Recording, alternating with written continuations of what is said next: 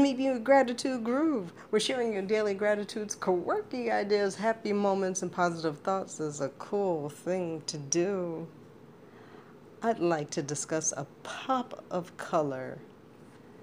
Recently, I asked a student if I could take a photograph of her because she had on a bright red coat.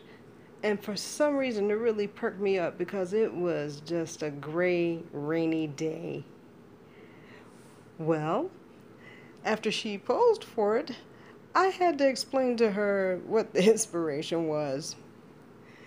Years ago, I met a student who, during the winter, wore a white wool coat. And for some reason, she decided to blurt out that Chicagoans were crows. And I was like, uh, being a Chicagoan, I beg your pardon? Crows? What are you talking about? I'm not a doggone crow. Explain yourself. And she said, okay. Chicagoans are crows because they wear dark jackets all the time and dark weather. And I said, whoa, whoa, whoa. Wait a minute.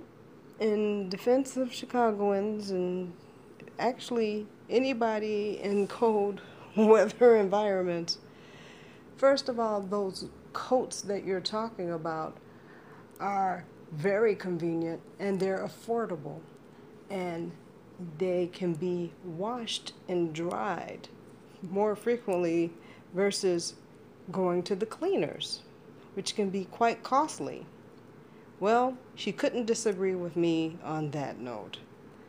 Then I made the point of you're going between dirty buildings and cars and swiping up against them sometimes, and you can't help it. It's just in the atmosphere. And she said, Well, that's true too, but she loved her coat. And she said, You're still crows. Hmm. I decided then and there there's just some battles you just choose not to participate in, and um, I just couldn't wait to see her cleaning bill. Upon that note, what can you do regarding that pop of color to stand out? You know, it warms up a cold environment, it changes the atmosphere. Like I said, it brightens the day. But as a person, how can you stand out? Are you that ray of light? Can you be that sunshine in someone's day?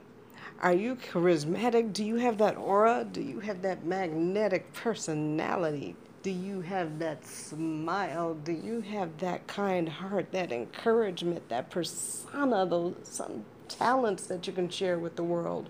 My point is that's that morph and pop of color from your heart that's needed in the world.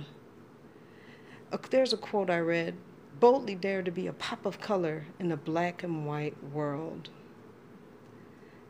Upon that note, I want to thank you very much for your listening ears and joining me. I hope you got your gratitude groove on, and I look forward to speaking again with you real soon, like tomorrow. So take care, and bye bye for now. And don't forget to be that pop of color.